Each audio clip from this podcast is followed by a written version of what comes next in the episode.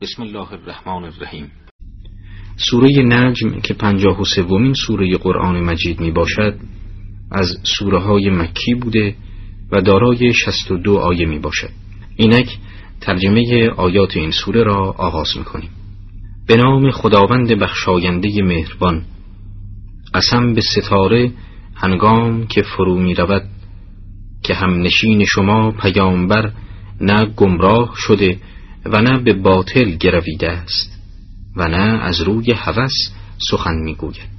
پیامبر اکرم صلی الله علیه و آله و سلم در آغاز بعثت و به هنگامی که مشرکان را از عقاید باطلشان نه کرده و به سوی اعتقاد به معارف الهی دعوت می کردند از جانب آنان مورد تعن و استهزا قرار می گرفتند تا جایی که گروهی از مشرکان می گفتند که آن حضرت این سخنان را از روی هوا و هوس بیان می کنند یا آنکه گرفتار خشم بتها شده و از درک حقیقت فرو مانده و بدین سبب پرستش بتها را نفی می کند قرآن در آیات یکم تا سوم سوره نجم با اشاره اجمالی به این گونه سخنان بیان می کند که سخنان پیامبر اکرم نه از روی گمراهی است و نه به خاطر اعتقادات نادانسته و نه از روی هوا و هوس بلکه تمامی آنچه را که آن حضرت بیان می کنند از جانب خداوند به ایشان وحی شده است و کوچکترین انحراف و اشتباهی در آن راه ندارد. در رابطه با آیه سوم این سوال مطرح است که آیا همان گونه که از ظاهر این آیه استفاده می شود تمامی سخنان پیامبر اکرم از تعلیم الهی سرچشمه می گیرد یا آنکه تنها شامل آیات قرآن می گردد.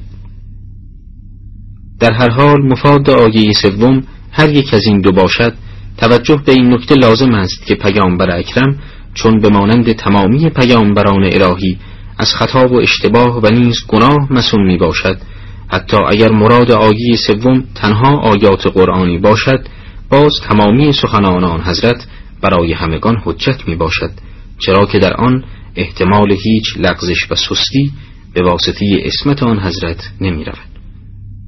در ادامه آیات قرآن به تبیین منشأ و سرچشمی سخنان پیامبر اکرم پرداخته می‌فرماید این سخنان چیزی جز وحیی که به او می شود نیست که آن را شدید القوا به او آموزش داده است صاحب نیرویی که بر او تسلط یافت در حالی که در ناحیه ای برتر بود در آیات دوم و سوم قرآن گمان مشتکان را در مورد سخنان پیامبر اکرم نقل و رد کرد.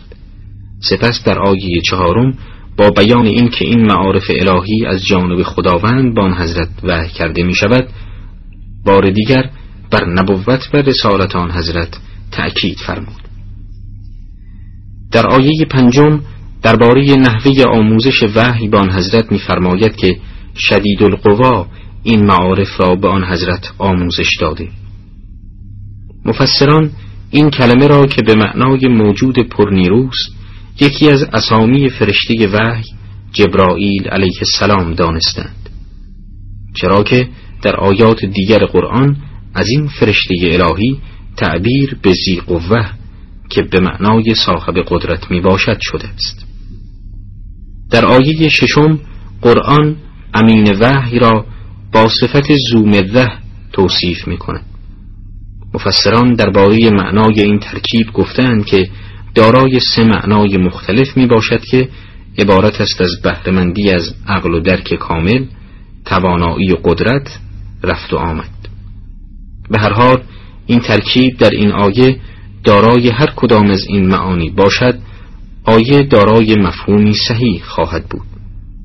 چرا که جبرائیل علیه السلام هم از عقل و درک کاملی برخوردار است و هم دارای توانایی خارق العاده بوده و هم به عنوان پیک وحی پیامهای الهی را بر رسول اکرم صلوات الله علیه و آله با رفت آمد خیش نازل می کرده است. در آیات ششم و هفتم درباره جبرئیل آمده است که او در ناحیه‌ای برتر بود. مراد از این مطلب که سرآغاز بحث معراج پیامبر اکرم است این است که امین وحی در شب معراج به صورت اصلی خود بر پیامبر ظاهر شده است. در تفسیر صافی در زیل آیه ششم روایت شده است که هیچ پیامبری امین وحی را به صورتی که خداوند او را آفریده است مشاهده نکرد. مگر پیامبر اکرم که یک بار جبرائیل را در زمین به هنگام بعثت خیش و بار دیگر در شب معراج به صورت اصلیش مشاهده فرمود. و مراد از ناحیه‌ای برتر که به عنوان مکان این مشاهده در آیه هفتم بیان شده است به عالم ماورای ماده است که نسبت به عالم مادی دارای برتری و فضیلت می باشد در ادامه آیات قرآن به بیان گوشه از داستان معراج پیامبر اکرم می پردازد آنچه از روایات متواتری که در این زمینه است به دست می آید این است که قبل از هجرت و به هنگام اقامت پیامبر اکرم در مکه جبرائیل به هنگام شب به خدمت ایشان رسیده و آن حضرت را با خود به مسجد الاقصا در فلسطین برده است. و پس از زیارت آن مکان مقدس پیامبر اکرم به آسمان عروج کرده و پس از گذراندن مرحله طبیعت به مراحل مافوق طبیعت وارد شدند. از این مراحل نیز در روایات تعبیر به آسمان شده است که البته منظور فضای مادی نمی باشد. در این مراحل بوده است که آن حضرت با انبیاء سلف چون ابراهیم، عیسی، موسی و بقیه پیامبران علیهم السلام دیدار و گفتگو کرده و از بهشت و جهنم دیدار کرده و پاداش صالحان و عذاب کافران و گنهکاران را مشاهده کردند. و در هر مرحله از سیر خود از پاره اسرار آفرینش آگاه گشتند. در تمامی این مراحل جبرائیل نیز در معیت پیامبر اکرم بوده تا آنکه به مرحله می رسند که جبرائیل از حرکت باز مانده و آن حضرت خود به تنهایی به سیر خود ادامه می‌دهند درباره این مرحله خاص در ادامه آیات قرآن میفرماید آنگاه نزدیک شد و باز هم نزدیکتر شد که به فاصله دو کمان و یا نزدیکتر بود. در این دو آیه که ترجمه آن را شنیدید قرآن بیان می کند که پیامبر اکرم به مقام الوهیت بسیار نزدیک شدند و تا آنجا که برای یک مخلوق امکان ارتقاء و قرب به حق وجود دارد عروج کردند. از این نظر پیامبر اکرم بر تمامی مخلوقات دیگر برتری داشته و دارای فضیلت بیشتری می باشند چرا که هیچ موجود مخلوقی چون این قربی به خداوند متعال نیافته و نخواهد یافت.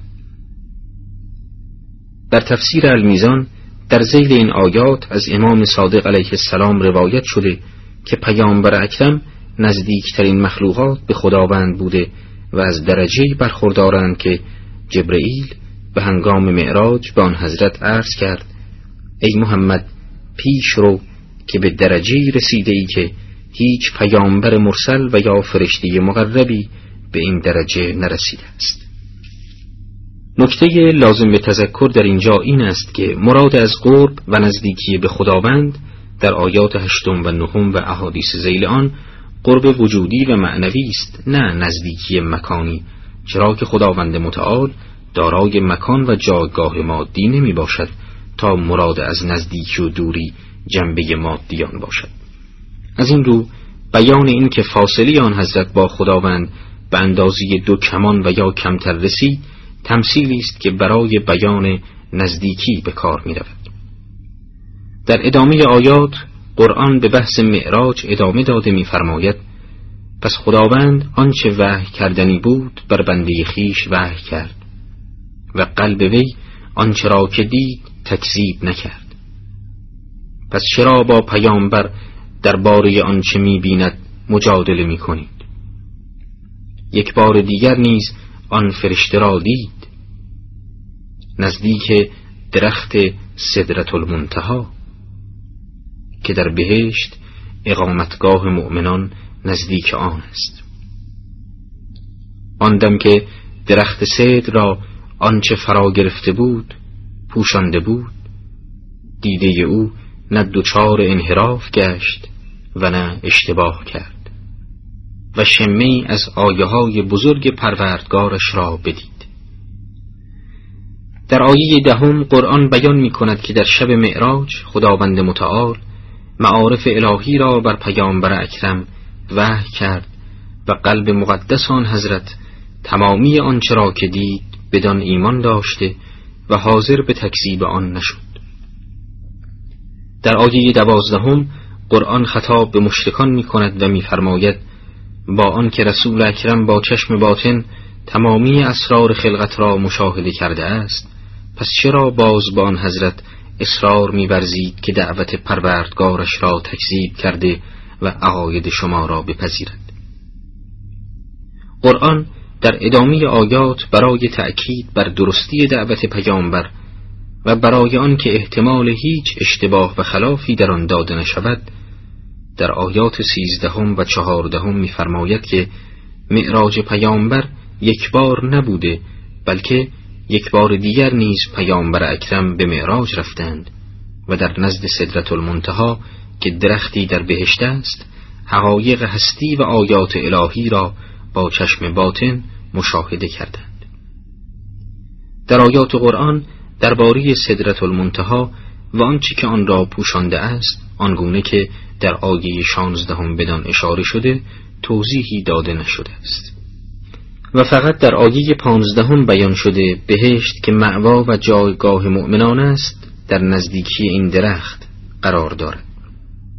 از بعضی روایات نیز استفاده می شود که این درختی است که اعمال مردم به نزد آن برده می شود به هر حال آیات سیزدهم تا هجدهم بیان می کند در معراج دیگری غیر از آنچه در آیات هفتم تا سیزدهم از آن بحث شده پیامبر اکرم در نزد درخت صدرت المنتها آیات الهی را مشاهده کردند بدون آنکه کوچکترین خطا و اشتباهی در آن صورت گرفته باشد.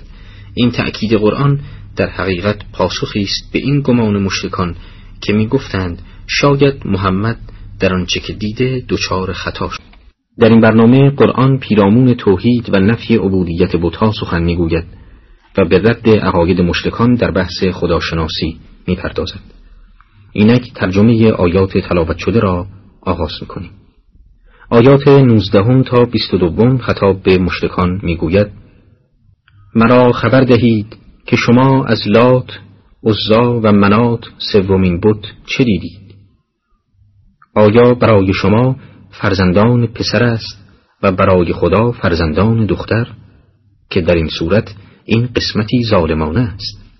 در آیات نوزدهم و بیستم قرآن به بحث پیرامون عقاید مشرکان پرداخته و از آنان می‌خواهد درباره لات و عزا و منات که سه بت معروف عصر جاهلی و مورد پرستش مشرکان بودند سخن گویند و بر لزوم پرستش آنان استدلال کنند. روشن است که مشرکان از پاسخ به چنین درخواستی کاملا عاجز هستند چرا که عقل هیچ انسان خردمند به پرستش مشتی چوب و سنگ که ساخته دست خود انسان است حکم نمی کند. در اینجا تذکر این دو نکته لازم است. نخستین که خداوند هیچ فرزندی ندارد. و مقام الوهیت برتر از آن است که به سان مخلوقات دارای فرزند باشد. و ملائکه الهی نیز مثل تمامی عالم هستی مخلوق و آفریده خداوند متعال هستند. نکته دوم این که ملائکه الهی و به طور کلی موجودات غیر مادی اصلا دارای اوصاف مادی نیستند و اینکه ما در عالم ماده گروهی را مؤنث و دسته ای را مذکر مینامیم به خاطر پیکره مادی آنان است و الا مجردات به خاطر عاری بودن از خصوصیات مادی اصولا به دو دسته مذکر و مؤنث تقسیم نمیگردند. با توجه به این دو نکته روشن می شود که در آیات 21 و 22 قرآن به هنگام بحث با مشرکان و برای سرزنش آنان در نحوه تقسیم کردنشان ضمن عدم اشاره به این دو نکته آنان را در این باره سرزنش می کند که فرزن سخن شما درست باشد.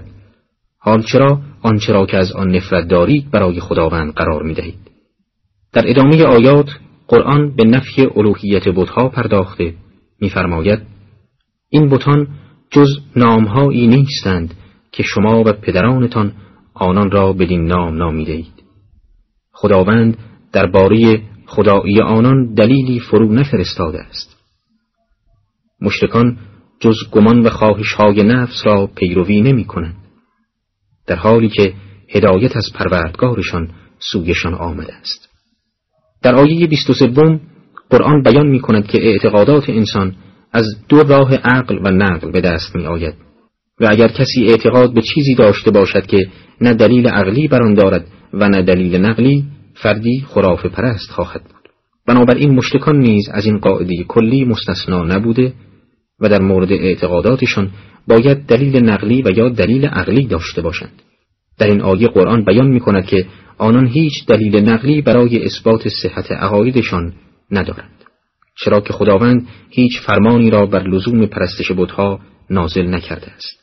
از طرف دیگر دلیل عقلی نیز در اثبات اعتقادات خود ندارد قرآن چنین نتیجه می‌گیرد که مشتکان با آن که خداوند دین اسلام را به نزد آنان فرستاده بدون هیچ استدلال منطقی باز بر عقاید خیش پافشاری می کنند و این نیست مگر به سبب آنکه آنان از گمانهای بیدلیل و خواهشهای نفسانی خود پیروی می کنند. در آیه 23 قرآن بیان می کند به دلایلی که ذکر شد بتها جنبه از الوهیت نداشته و این مشتکان هستند که بتها را خدا مینامند. در ادامه آیات قرآن به مشتکان هشدار داده می‌فرماید آیا برای انسان هر آنچه آرزو کند خواهد بود در حالی که سرای دیگر و این سرای تنها از آن خداست چه بسیارند فرشتگانی در آسمان که شفاعتشان هیچ چیز را بینیاز نمی سازد مگر از پس آنکه خداوند به هر که خواهد و پسندد اجازه دهد. مشتکان از آنجا که بتها را واسطه بین خود و خدا می‌دانستند آنان را میپرستیدند تا از این راه رضایت بتها را جلب کنند و از شفاعت آنان برخوردار گردند. آیات 24 تا 26 به آنان هشدار می‌دهد که انسان به صرف اینکه آرزوی خیلی داشته باشد دلیل نمی شود که خداوند نیز با او مطابق گمانش رفتار کند. چرا که در جهان هستی از آغاز تا فرجام آن همه چیز به دست خداست. و کسی را یارای آن نیست که در محضر الهی از برای دیگری درخواست بخشش کند مگر آنکه خداوند اجازه چون کاری را به او داده باشد. و چون بتها در محضر الهی از هیچ منزلتی برخوردار نیستند مشتکان باید بدانند که اگر به امید دست یابی به شفاعت آنان را میپرستند هیچگاه این آرزوی آنان برآورده نخواهد شد در ادامه قرآن بار دیگر درباره اعتقاد مشرکان به معنس بودن ملائکه پرداخته میفرماید آن کسان که به رستاخیز ایمان ندارند فرشتگان را زنان نام می نهند.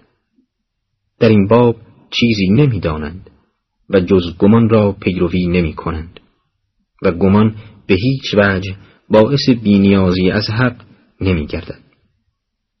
پس هر که از یاد کردن ما روی بگرداند و جز زندگی این دنیا را نخواهد از او روی بگردان. ادراکشان به همین جا رسیده است. پروردگار تو خود بهتر داند چه کس از راه او گمراه شده و هم او بهتر داند چه کس هدایت یافته است. در آیات 27 و 28 قرآن بیان می کند که پندار مشتکان درباره معنس بودن ملائکه به خاطر پیروی آنان از گمانهای بیدلیل است. در حالی که هر انسان خردمندی می‌داند که در عقاید خیش باید تابع استدلال و دلیل باشد نه آنکه به صرف یک احتمال بیدلیل انسان به مطلبی اعتقاد ورزد. اما از آنجا که مشرکان در عقاید خیش به خاطر دنیا طلبیشان تعصب میورزیدند در آیه 29 قرآن به پیامبر فرمان می‌دهد که از این گروه سرکش روی بگرداند. در آیه سیوم قرآن بیان می کند که مشتکان از آنجا که لذتهای مادی دنیا را دیده و از آن آگاه هستند به همین اندازه از آگاهی بسنده کرده و خود را به دنیا مشغول کردند. و دیگر به دنبال دستیابی به آگاهی بیشتر درباره هستی و فرجام و سرانجام آن نیستند. و خداوند نیز از این روحیه خودپسندانی آنان آگاه است. در ادامه آیات قرآن به همگان هشدار می دهد که اگرچه در انتخاب راه آزاد هستند اما باید بدانند که در روز قیامت خداوند به حساب اعمال بندگان رسیدگی کرده و تنها موحدان صالح را به فرجامی نیک خواهد رساند. قرآن در این باره می‌فرماید هر آنچه در آسمان ها و زمین است از آن خداست. کسانی را که بد کرده اند در قبال اعمالی که کرده اند سزا دهد و کسانی را که نیکی کرده اند با نیکی ها پاداش دهد. همان کسانی که از گناهان بزرگ و زشتی ها کنارگیری می کنند مگر به ندرت که پروردگارت فراخ آمرزنده است. او به حال شما آندم که شما را از زمین پدید آورد و آن که به صورت جنین در رحم مادرهایتان بودی داناتر است پس ستایش خیش مکنید که وی هر کرا پرهیز کار بوده بهتر می شناسد.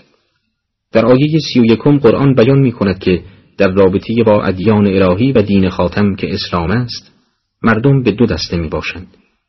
یک دستان کسانی هستند که مخالفت میورزند و بر آنچه پیش از اسلام بر آن بودهاند تعصب میورزند درباره این گروه قرآن میفرماید که به عذاب گرفتار خواهند شد چرا که راه حق با های مختلف بر آنان عرضه گشته اما به خاطر پیروی از هوا و هوس نفسانی حاضر به پیروی از آن نگشتند. اما دستی دوم کسانی هستند که به حق گرویده و از آن پیروی کردند که اینان از اجر عظیم و پاداش آخرت بهرهمند میگردند.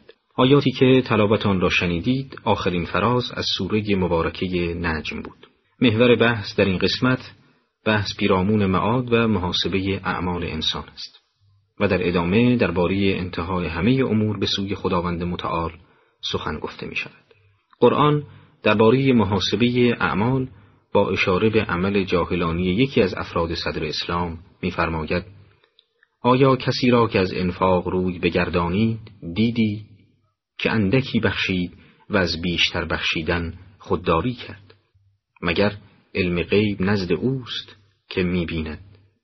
یا از آنچه در صحیفه های موسی و ابراهیم که به عهد الهی وفا کرد آگاه نگشته است؟ که هیچ بار برداری بار گناه دیگری را بر نمی دارد. و برای انسان چیزی جز حاصل کوشش او نخواهد بود.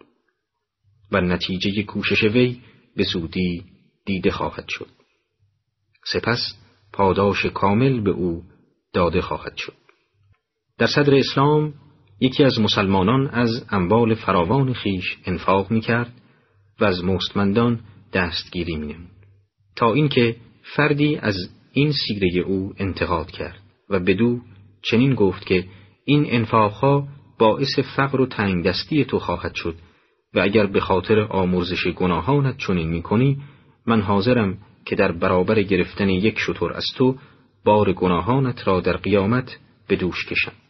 آن فرد انفاقگر نیز چنین کرد و به گمان خود گناهانش را به آن دیگری منتقل ساخت. در رابطه با این عمل جاهلانه آیات سی و سوم به بعد نازل شد. در این آیات قرآن شدیدن به سرزنش او می‌پردازد و در آیه سی و پنجم درباره او که از بیم فقر از انفاق خودداری کرده میفرماید که مگر وی از علم غیب بهرهمند است و می‌داند که در صورت انفاق تنگ دست میگردد و یا آنکه آنقدر جاهل است و از معارف الهی بی اطلاع که نمی‌داند هیچ فردی در قیامت بار گناه دیگری را بر دوش نخواهد کشید. در آیات سی و ششم و سی و هفتم بر این نکته تأکید می‌ورزد که در تمامی ادیان الهی و از آن جمله دین حضرت ابراهیم و دین موسی علیه السلام و نیز دین اسلام به همگان هشدار داده شده است که نمی توانند گناهان خود را با دادن مقداری پول بر عهده دیگری گذارند و نیز هیچ کس نمی‌تواند با گرفتن مقداری از ثروت دیگران گناهان آنان را بیامرزد چرا که آمرزش گناهان تنها به دست خداست و این آمرزش در سایه توبه و اعمال صالح صورت خواهد پذیرفت.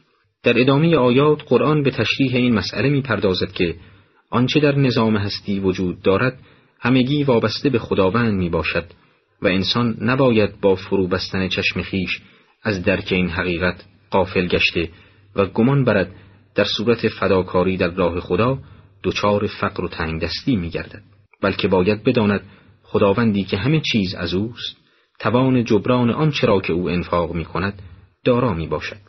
قرآن در این باره میفرماید سرانجام همه چیز سوی پروردگار توست و اوست که بخنداند و بگریاند و می میراند و زنده می کند و اوست که دو جفت زکر و انسا را از نطفه که ریخته می شود بیافرید.